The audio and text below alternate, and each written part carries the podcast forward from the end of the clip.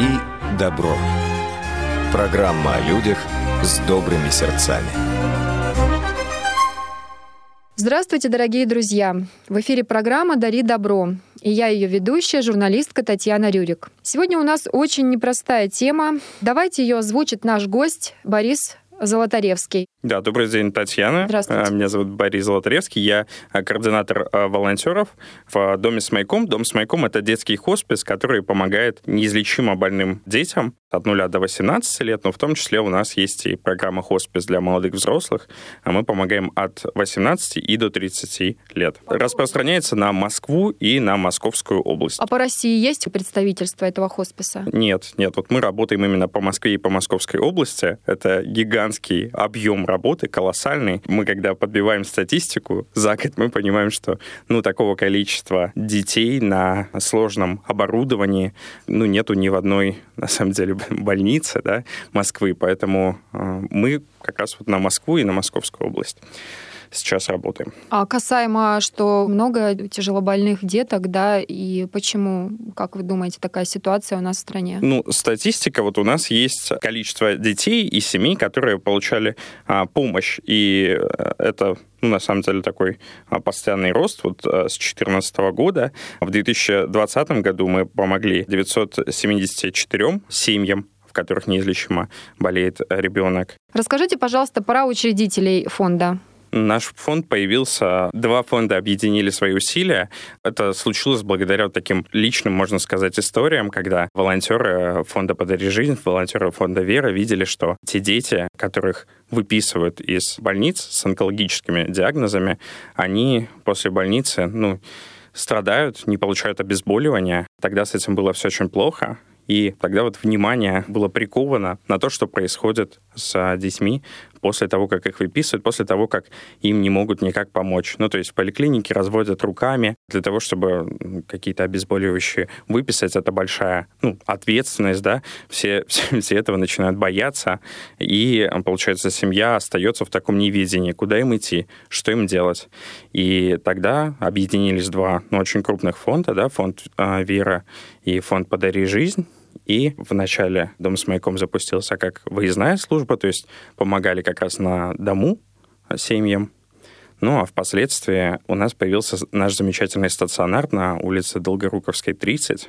И он позволяет, конечно, нам гораздо... Эффективнее ну, помогать. Да, да, у нас больше возможностей, другое качество помощи, можно сказать. Учредители Нюта Федермессер, да, и Лида Moniава. Угу. Правильно я понимаю? Да, да. Вы можете подробнее о них рассказать? Вы говорили, что Нюта, она возглавляет просто фонд «Вера», а Лидия Moniава возглавляет «Дом да. с маяком». Лидия Moniава, она директор по развитию «Дома с маяком». Она была долгое время директором, а сейчас она, можно так сказать, определяет стратегические задачи, какое-то наше развитие.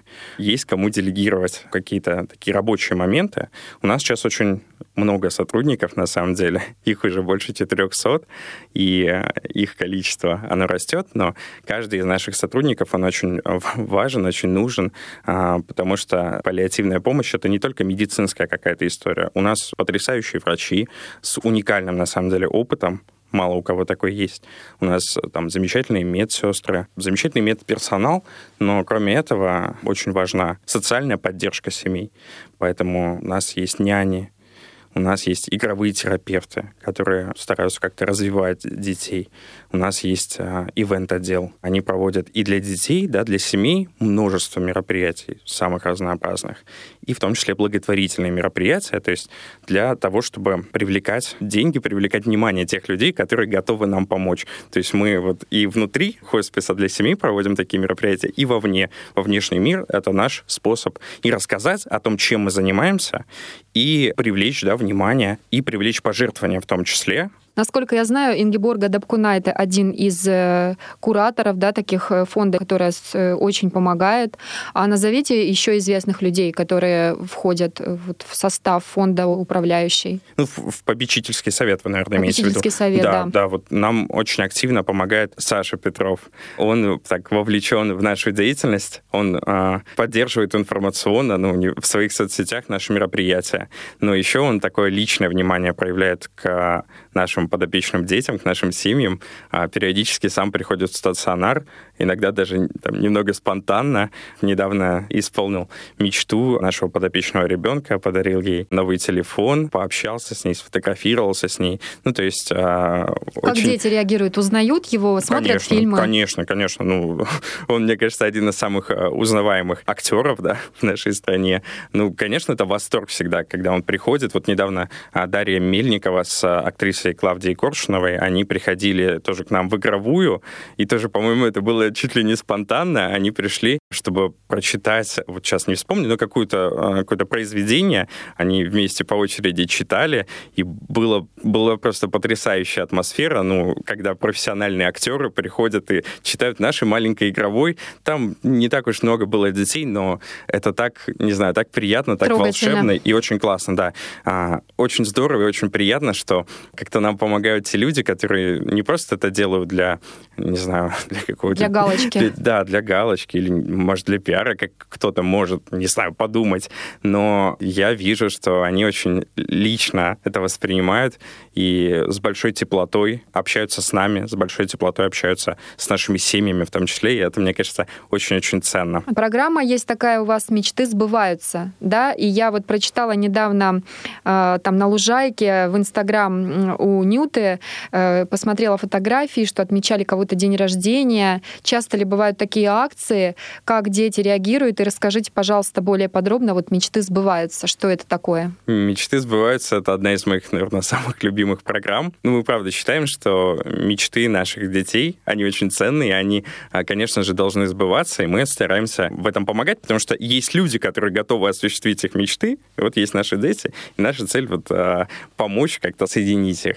А вообще, эта программа, она родилась по примеру американского фонда Make a Wish. Американский мальчик, у него была онкология, он очень хотел стать полицейским. И э, тогда вот местный участок полицейский решил эту мечту осуществить, его там э, переодели, там форму, провели ему экскурсию, в общем, рассказали о том, каково это. И у нас тоже был очень похожий случай, прям такая параллель. У нас Следственный комитет как-то пришел в нашу семью, как бы это двойственно не звучало, но они пришли с самыми классными побуждениями. Наш подопечный ребенок, он захотел стать следователем. И к нему пришли со следовательским таким чемоданчиком. Они отпечатки пальцев брали, показывали ему там с лупой, какие-то следы смотрели. Потом написали его имя таким образом, чтобы его можно было через инфракрасный свет а, как бы можно было увидеть. То есть так не видно, а так просвечиваешь специальной лампой, и, и оно видно. Это очень классная история, такая прямо характерная. Есть очень милый, позитивный ролик. А потом его еще на экскурсию повезли в музей. В общем, ему было очень-очень интересно на настоящей машине Следственного комитета. Ну, ух, то есть ты. Это просто очень классная, классный пример, он мне хорошо запомнился. А, но мечты могут быть самыми разными. То есть у нас кто-то хочет поехать в Диснейленд, кто-то хочет, чтобы у него там день рождения как-то по-особенному пришел, чтобы к нему, не знаю, пришел Человек-паук. А кто-то хочет какую-то технику. Тоже важная история, потому что для многих наших детей а, техника — это возможность коммуникации с внешним миром. То есть кому-то очень нравится фотографировать. Для них это ну, инструмент, да, с помощью которого они реализуют себя творчески. Кто-то ну, вот, очень много общается через интернет, ну, со сверстниками, да, может быть, а, или пишет что-то, и для них это важная реализация их желаний. Ну, понятно, у нас много самых разнообразных мечт, там кто-то хочет в пожарную часть ездить, кто-то с известным человеком встретиться, со, со спортсменом. Я вот видел много фотографий там с «Зенитом», с ЦСКА, с Игорем Акинфеевым, он, по-моему, даже с несколькими нашими подопечными ребятами встречался. Александр Овечкин разговаривал по видеосвязи с нашим подопечным, поскольку Александр Овечкин не в России играет. То есть в общем, разные мечты, очень, да, и помогают многие, разные. Как я понимаю, включаются, и не только материально, но и так просто, да, да сами да. приходят. У наших детей разные интересы, не со всеми там медийными личностями, например, у нас есть на них какой-то такой выход, да, не... не но неужели кто-то не, может отказать? Не всегда мы можем телефоны найти. Видите, для того, чтобы отказать или согласиться, нужно вначале донести то, что есть вообще такая потребность. И не всегда, там, когда ты пишешь на открытую почту, тебе сразу там отвечают «да» или «нет». Поэтому периодически мы пишем такие отчаянные посты а, там, в Фейсбуке, там, кто-то на личных страницах даже пишет, и пытаются там тегают как-то через знакомых, пытаются найти какой-то выход, какой-то контакт. Но на самом деле, как правило, все с пониманием относятся, и даже многие с каким-то особенным энтузиазмом включаются. То есть реализация мечты, она происходит как-то еще круче, еще масштабнее, чем сама мечта была изначально.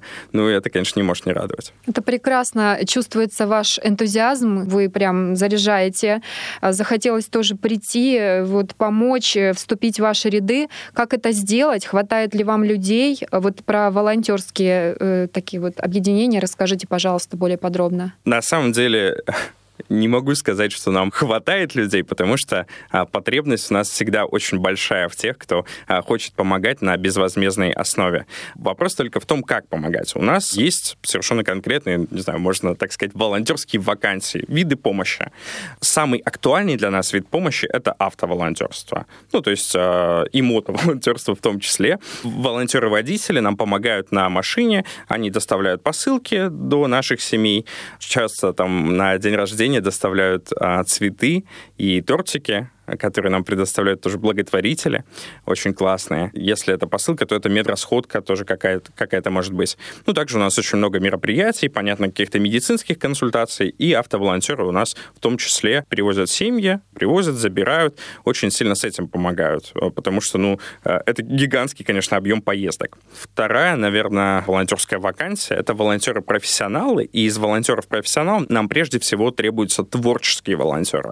Это самые разные могут быть варианты, какие-то творческие мастер-классы. Есть координатор волонтеров в стационаре, есть координатор волонтеров выездной службы, то есть это те волонтеры, которые приходят на дом. Вот если говорить о стационаре, то там, да, безусловно, востребованы самые разные творческие волонтеры, в том числе спектакли, поющие волонтеры, опять же, повторюсь, мастер-классы. Также востребованы волонтеры с собаками, то есть с собаками-терапевтами. Да, вот это угу. очень важно, да, чтобы собаки, они были специально обучены, чтобы на них можно было лежать, с ними можно было спокойно взаимодействовать, потому кошек что... нельзя? Кошек, кошек, ну, у нас Кроликов, не было такого... Детки, они любят у нас животных. Не было м, такого опыта, чтобы прямо с кошками приходили. Я знаю, что у нас в стационар можно, ну, соответственно, лечь, да, для каких-то целей. Семьи там приезжают часто со своими домашними животными. Вот в этом мы сильно отличаемся от больницы, да, понятно, в больницу сложно прийти с собакой или с кошкой, а, а к нам, конечно, это ну, возможно, и у нас периодически прекрасно. По коридорам, я смотрю, бегает какая-то кошка или какая-то собака, и это для всех какой-то просто супер восторг. Да, поэтому... Да, любые творческие волонтеры, мы стараемся, чтобы в нашей игровой было всегда интересно, да, не всегда весело. Может, просто интересно, потому что э, к нам приходят волонтеры угу. с физическими опытами. А, то есть там они что-то, ну, они часто хотят что-то поджечь, но мы их все-таки просим ограничиться от, от поджиганий, ну, они там что-то, там, какие-то шоу мыльных пузырей, какой-то пар идет, что-то они химичат, какие-то фокусы показывают. Ну, то есть это очень классно, а мы всегда рады. Ну, и там кукольный театр, безусловно, тоже. Это причем не только в стационаре, но и на выездных мероприятиях, потому что у нас же есть мероприятия для семей, когда это там лагерь одного дня для каких-то определенных районов, когда мы собираем вот семьи из там, нескольких районов, да, близлежащих в отеле, и стараемся делать для них какую-то насыщенную творческую программу, в том числе, чтобы им было интересно. Кроме того, очень востребованы мастера красоты. Мы их так называем, но это самые разные могут быть волонтеры, парикмахеры, которые могут либо в стационар к нам на Долгоруковскую тридцать приехать, либо на дом к семье, ну, в том районе, соответственно, где они живут. Это мастера маникюра, это востребовано и для там, подростков, и для мам. Им очень приятно, когда они могут так красиво выглядеть, и они тоже чувствуют какую-то заботу. Ну, визажисты тоже, тоже востребованы на мероприятиях периодически. Кроме того, там дизайнеры, фотографы, видеографы. В общем, много сфер. У нас на сайте это все обозначено. У нас есть раздел «Волонтерам», где об этом в разделе «Волонтер-профессионал» подразделе там перечисляются самые разные вакансии. Ну, кроме того, есть такой вид помощи, как волонтер на благотворительных мероприятиях. Это такое не настолько частое волонтерство, может быть, несколько раз в год, может, даже один раз в год. Это помогать на мероприятиях, ну, соответственно, там что-то приносить или вот на барахолке, на нашем большом таком благотворительном мероприятии там стоять и там обменивать какую-нибудь колбасу или какие-нибудь вещи на пожертвования, ну, в том числе там раздавать буклеты, рассказывать о фонде.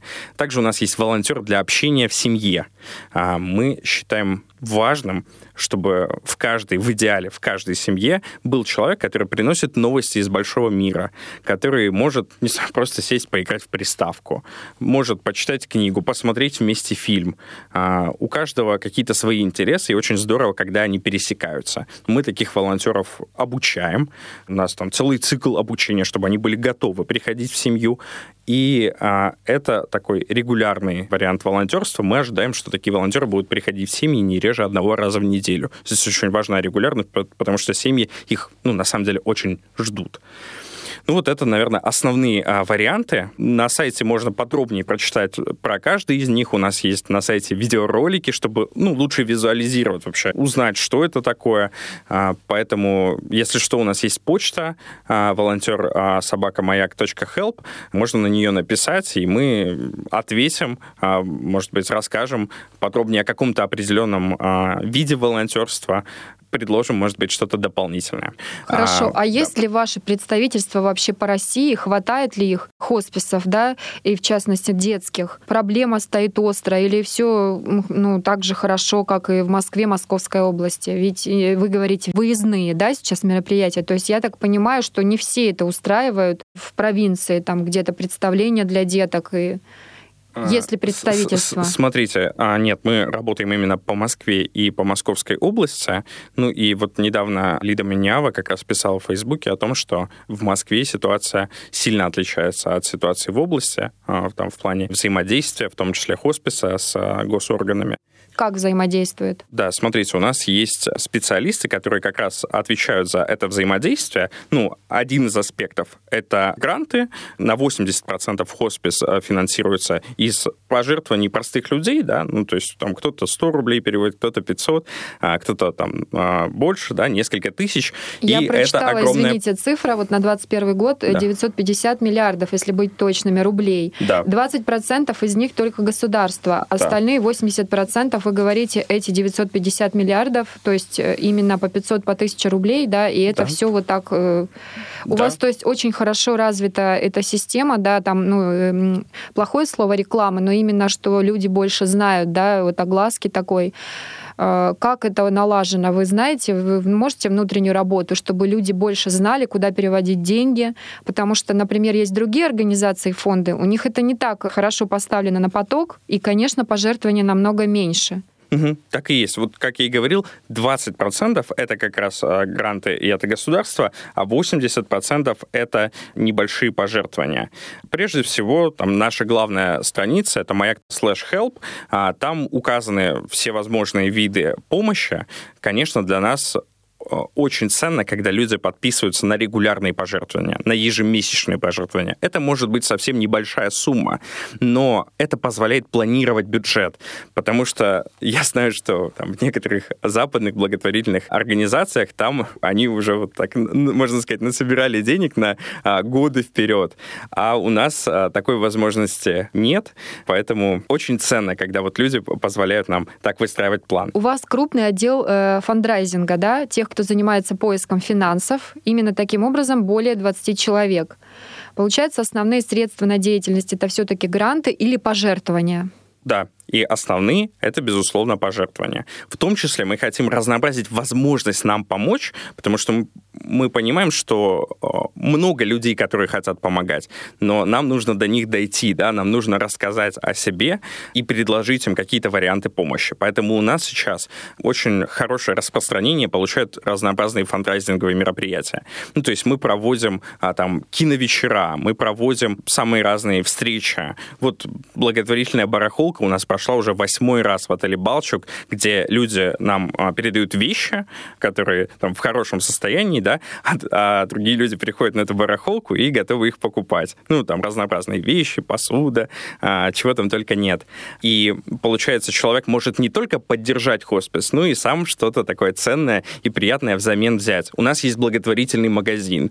Там есть товары в морской тематике, кружки ручной работы, свечи, очень много всего. А, там одежда с нашим брендингом. И тоже человек может не просто пожертвовать, но может получить взамен какую-то очень ценную вещь. И мы предлагаем а, компаниям, которые хотят нам помочь, в качестве подарка а, своим коллегам взять и купить что-то из нашего магазина. И это будет очень классно. Это будет запоминающийся подарок, а, что, что называется подарок со смыслом. И, ну, это правда здорово. Я сам из нашего магазина периодически что-то покупаю в подарок, потому что мне, ну, очень нравятся товары, которые там есть. У нас есть там цикл встреч о том, о сём, когда мы просто приглашаем известного человека и беседуем с ним. И просто вот те деньги, которые люди платят за вход, все они идут в фонд в поддержку «Дома с маяком». Об анонсах у нас... из Инстаграм, да? Да, вот да, да, да. У нас в Инстаграме мы обо всех встречах абсолютно пишем. У нас есть литературные встречи, где мы тоже приглашаем известных людей поговорить о произведениях, которые как-то повлияли на их жизнь. У нас есть киновстреча. Тоже очень классный формат. Я периодически туда прихожу, потому что люблю кино, приглашаем режиссеров, да, каких-то известных, и показ фильма, а после этого обсуждение. И тоже все а, средства а, идут в поддержку «Дома с маяком». То есть вариантов помогать их очень-очень много. А есть ли такие случаи, примеры, когда родители становятся волонтерами? Ну да, у нас это есть. Я не могу сказать, что родители — это большинство наших волонтеров, безусловно, нет. Но какая-то часть... Родители приходят, как правило, проходит несколько лет, когда они чувствуют свою какую-то готовность помочь нам. Мы всегда рады, всегда готовы их поддержать в их стремлении стать волонтером. Родители с детьми находятся в, в доме с маяком. Можно ли это? Как взаимодействие происходит пациентов с родителями? Ваше слово «находится» натолкнуло меня на то, что, наверное, нужно объяснить, что у нас в нашем стационаре на Долгоруковской тридцать у нас всего пятнадцать палат или кают, а детей, как я вам сказал, больше восьмисот. Поэтому большинство детей, они находятся дома. И мы стараемся им дать комплексную такую поддержку, чтобы они могли находиться дома со всех точек зрения, да, прежде всего с медицинской, чтобы родители знали, как обращаться со сложной аппаратурой, как кормить, как там, давать какие-то лекарственные препараты, чтобы они были спокойны, чтобы они чувствовали вот эту поддержку. Поэтому как раз в стационаре у нас находится в рамках нескольких программ вот как раз подбор питания для того, чтобы обучить родителей, ну, каким-то необходимым необходимым манипуляциям, да, с, с ребенком. А, социальная передышка — очень классная функция. Если родителям нужно время для того, чтобы, не знаю, наладить здоровье, может быть, съездить куда-то в отпуск, какие-то семейные проблемы решить, они могут оставить ребенка, и он будет под нашим присмотром, родитель может быть спокоен. Кроме того, помощь в конце жизни. Если родители понимают, что им спокойней, если они будут находиться в стационаре детского хосписа, многим родителям просто, не знаю, привычнее, да, особенно когда они выписываются из больницы, им привычнее быть в каком-то таком учреждении, где рядом все-таки ходят медики. Они не готовы ехать домой. Они могут к нам, к нам приехать, это возможно. Ну вот, а про выездную службу. Выездная служба — это сердце хосписа, это самое-самое главное, что у нас есть. Как раз у нас семьи, да, в разных районах Москвы, в разных районах Московской области. У них есть поддержка, к ним приезжают на визиты медики, у них есть горячая линия, то есть они могут в любой момент если у них есть какой-то вопрос, если вдруг э, ребенку стало плохо, и они не знают, что делать, они всегда могут позвонить, им моментально ответят, позаботятся, проконсультируют, э, не будут класть трубку, пока не почувствуют, что на том конце телефона все, все спокойно, что родители понимают, знают, что дальше делать. Поэтому очень важно, чтобы они не чувствовали себя одинокими один на один с проблемой, с болезнью ребенка. Это прекрасно, что у вас такая поддержка колоссальная, да, и всесторонняя. Но вот огласку осенью получила такая история не очень хорошая с учетом обезболивающих препаратов в доме с маяком. Все ли сейчас утряслось и вообще, как обстоит ситуация, это очень сложный вопрос. Да, вопрос действительно важный и при этом сложный. На самом деле там э, такое число необходимой документации, э, такие нюансы с журналами, э, с тем, как сшиваются корешки, с тем, как это все должно выглядеть, что а, не нарушить это, ну, достаточно тяжело. Бюрократизм а, в чистом виде. К сожалению, это имеет место. И поэтому это, конечно, ну, лично мне кажется, что это неправильно, когда медики переживают, что к ним а, придут люди в погонах, когда они а, ну, не могут, на самом деле, полноценно выполнять свою работу. Ребенок умирает, да, ему больно, дни сочтены, как-то облегчить, и начинается какой-то э, просто... Если бы их дети, да, э, умирали, там, не дай бог, никому такое пережить. И это просто настолько, э, по моему мнению, некрасивая история со стороны органов, да, и, ну, соответственно, со стороны государства, потому что они их представляют. Я надеюсь, что такие истории больше не будут повторяться, и что этот учет какой-то станет менее таким строгим, серьезным, что деткам будут помогать хотя бы последние дни, ну, облегчать их участь. Ну да, как мне кажется, во всем должен быть какой-то баланс и, безусловно, здравый смысл. А никто не говорит о том, что там такие серьезные лекарственные препараты должны там буквально раздаваться направо и налево, а, но при этом как раз баланс, да, и здравый смысл. Но история утряслась, это вот осенью. Да, да, утряслась. Тогда суд назначил штраф, но в итоге этот штраф был отменен второй апелляционной инстанции. Поэтому сейчас все спокойно, но на самом деле, если забить в, на сайте московских судов эту статью, честно говоря, сейчас номер забыл, то можно увидеть целый веер разнообразных дел административных по собственно, по тому же, в чем, за что судили детский хоспис. Поэтому мне кажется, что очень важно об этой теме говорить, поднимать ее, думать о том, как нужно изменить законодательство, чтобы такие ситуации не повторялись. Борис, а еще такая непростая тема э, по эвтаназии, да, я прочитала, что девочка вот на ИВЛ, э, аппарате искусственного дыхания, она пролежала пятнадцать лет только из-за того, что родители не хотели отключать, и там уже разлагалась и внутри, и снаружи, ужасно себя, естественно, чувствует. То есть считаете ли вы это правильным, если э, уже, ну, такой приговор страшный, да, дни ребенка сочтены, а родители все равно продолжают продлевать жизнь, держаться вот за за эти, за какую-то ниточку, да, надежды. Правильно ли это? И как вы относитесь вообще к теме эвтаназии, когда это необходимо? Спасибо за, за вопрос. Вопрос а, тяжелый, но, мне кажется, важный. А для нас важное такое сочетание слов «информированный выбор». Мы не вправе навязывать семье какое-то решение, какой-то вариант.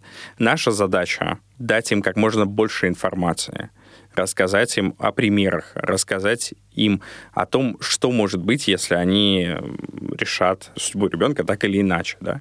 У нас есть накопленный опыт, у нас есть а, квалифицированные специалисты, которые могут им а, подробно, да, а, все объяснить и рассказать. И само решение, безусловно, должна принимать сама семья. Это их право. И больше никто не может на это каким-то образом влиять. Поэтому мы ни в коем случае семьи не агитируем за тот или иной вариант. Ну вот даже если мы говорим о программе там, «Помощь в конце жизни в стационаре», у нас есть индивидуальный пост. То есть в семье находится постоянно сотрудник дома с маяком, который с медицинским образованием, соответственно, и поддерживает семью, и они не чувствуют, да, какой-то опасности, не чувствуют себя оставленными, и он помогает, собственно, и ребенку, да, или молодому взрослому, и самой семье. Но если для семьи комфортнее все же лечь в стационар, если они выбирают этот путь, то это тоже их право, и мы его принимаем и стараемся им оказать поддержку уже в стационаре. То есть я поняла, что вы, вы не настаиваете, ну, в смысле, это даже неправильно, ваше отношение к эвтаназии? Я считаю, что ситуации их очень-очень много. То есть зависит и от ситуации. Нельзя так однозначно mm-hmm. там говорить тот вариант или иной вариант. Все зависит от, не знаю, от ситуации, да, от, от диагноза. Как вы считаете, тоже как э, человек в этой среде, я вообще считаю, что такие волонтеры, я просто преклоняюсь, не знаю, смогла бы ли я сама это каждый день видеть боль, да, и в то же время вот с такими блестящими глазами сидеть, как вы, ну, то есть вы горите этим делом помощи, это вообще очень прекрасно, и спасибо, что есть такие люди, ну, действительно, благородные. Но нужно ли, вот родители узнали диагноз страшный, да, приговор, нужно ли говорить с детьми о смерти? Лично я считаю, что всегда дети все понимают. Это иллюзия, да, думать, что они в каком-то там другом мире существуют. На самом деле они все понимают, но тут тоже всегда вопрос о том, насколько ребенок хочет знать детали. То есть он хочет знать все прогнозы, все какие-то медицинские расклады. Или ему достаточно там самой общей какой-то информации. Это, конечно, зависит от возраста, в том числе ребенка. То есть на каком уровне он готов узнать, там, что будет дальше, как будет протекать болезнь. И это многофакторно. Факторность, это, конечно, непросто, и в этом очень помогают психологи. А, у нас потрясающие психологи. Если у семьи есть запрос, психологи всегда найдут какой-то вариант, какую-то возможность, как эту коммуникацию внутри семьи наладить. Но просто такая недоговоренность, она, конечно, может очень плохо влиять на климат в семье, а, ставить какую-то такую стену молчания, да, стену непонимания. Ну вот, к примеру, говорят из интервью многочисленных, да, что наоборот родители стараются не говорить, там детки сдружились, да, естественно, и потом, что их друга не стало, и родители, да, вот, ну, замалчивают, он там уехал или перешел в другое место, но дети же, правильно вы сказали, все понимают, то есть это как-то, наверное, неправильно. Ну да, ну... Мы стараемся в своей работе вообще избегать слов «правильно» или «неправильно», опять же, потому что ну, не давать это, это все очень угу. индивидуально. Понятно. И очень важно то, как это видит сама семья, потому что важно, что будет с семьей после того, как ребенок умрет. Важно, чтобы родители, чтобы их не съедало какое-то чувство вины, чувство недоговоренности. А что делать, если родители выгорают и уже вот не могут просто бороться? Им психологи помогают или как? Вот какие да, случаи? Да, конечно, у нас психологи очень сильно помогают, причем они помогают а, не только а, во время да, там, болезни ребенка, но и если ребенок умирает, они после смерти тоже проводят встречи, и это многих родителей очень поддерживает. У нас есть День памяти, когда мы зачитываем имена всех детей, которые умерли под опекой детского хосписа. У нас есть еще сад памяти. Я вот недавно в нем был. Там мы высаживаем деревья в память о детях, которые ушли под нашей опекой. И там есть такие, ну, именные, получается, деревья. Потрясающе. А где он находится? Таблички. Ну вот я ездил недавно в Гальяново, Лосиностровский. Там каждая семья вот высаживает дерево с табличкой, с именем, и они приезжают туда. Мы там проводим мероприятия именно для семей. То есть там не такой большой этот сад. Сейчас еще ужесточилось законодательство о том, чтобы высаживать деревья. Поэтому вот мы приезжали для того, чтобы ухаживать за этой территорией. И тоже такая особенная встреча у нас прошла. Почистили немножко территорию, поработали там лопатами, подкопали немножко.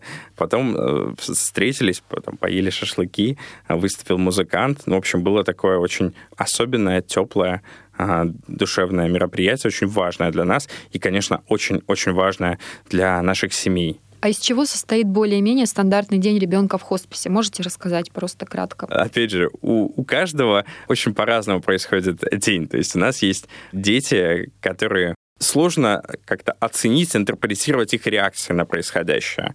Но, тем не менее, все равно важно, чтобы их жизнь была событийной, чтобы они не были прикованы к кровати. Очень важно, чтобы жизнь ребенка, неизлечимо больного, не ограничивалась кроватью.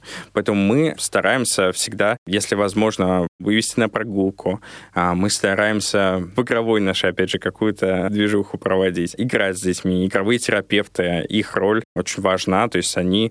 как раз стараются развивать детей, то есть искать те игровые формы какой-то активности, которые интересны ребенку, которые помогают ему как-то раскрываться. А режим у вас там в такое-то время еда, ну, например, да, обеды, во столько-то спать, отбой? По режиму? А, ну, все, все у нас, наверное, там не настолько строго, и важны еще какие-то индивидуальные предпочтения ребенка. То есть кто-то совы, а кто-то, наоборот, жаворонки. То есть кто-то у нас встает пораньше и уже там вовсю по коридорам гоняет на электроколяске, уже там завтракать идет, а кто-то наши утренние мероприятия благополучно просыпает, но зато вечером более активен. Поэтому у каждого свой какой-то режим, свой распорядок, и семья может там какое-то время они вот хотят побыть одни вот в каюте, и это их право, они, то есть, могут спокойно там оставаться, мы не будем их ни в коем случае тревожить, поэтому у всех вот какой-то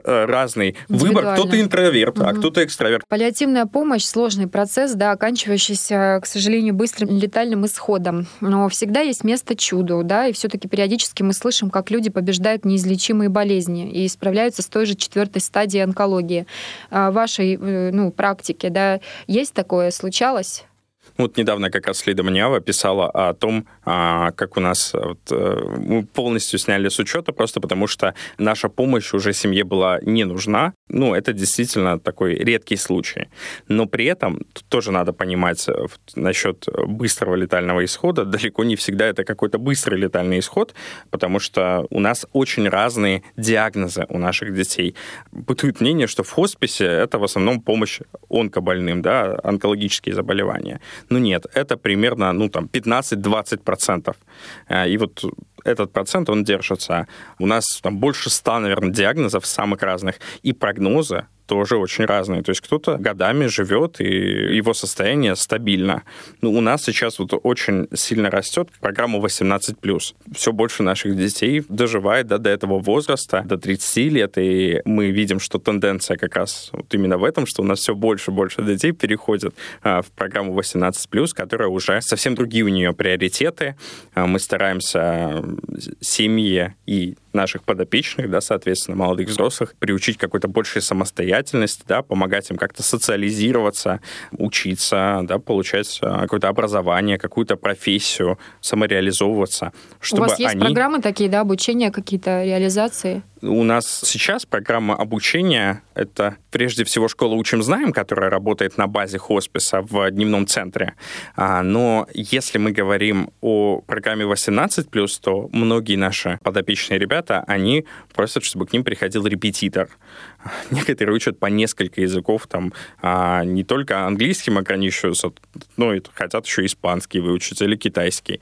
Кто-то хочет развиваться вот в творческой сфере, хочет, чтобы его учили вокалу или игре на каком-то музыкальном инструменте.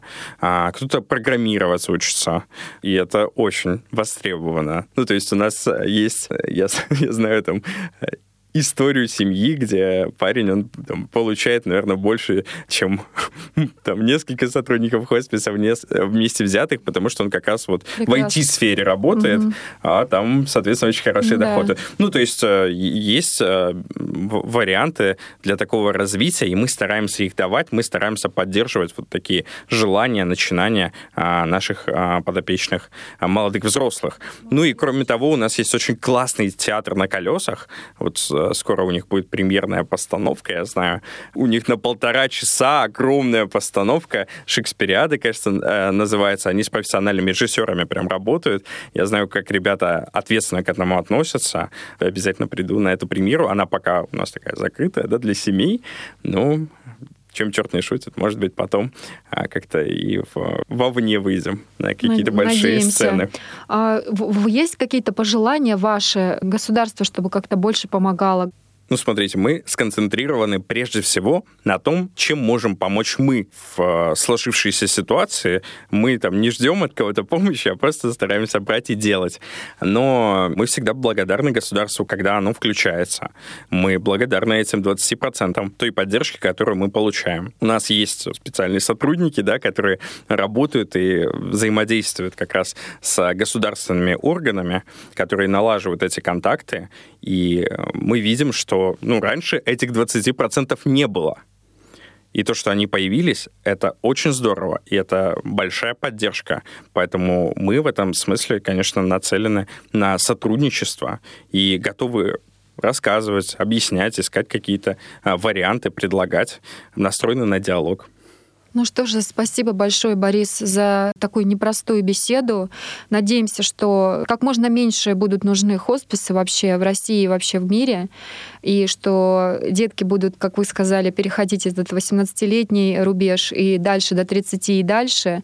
Желаем только всего лучшего вашей благой миссии.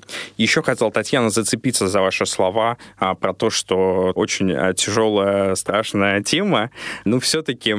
Она, конечно, тяжелая в, каком-то, в какой-то мере, но просто всегда вопрос отношения.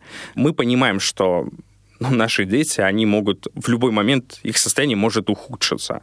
Они в любой момент могут умереть. Но при этом что нам дальше-то делать? Мы стараемся каждый их день сделать как можно более событийным, насыщенным, ярким. Поэтому мы как раз вот концентрируемся на том, что мы можем сделать вот в той ситуации, в которую попала семья. Мы часто говорим, что хоспис — это про жизнь.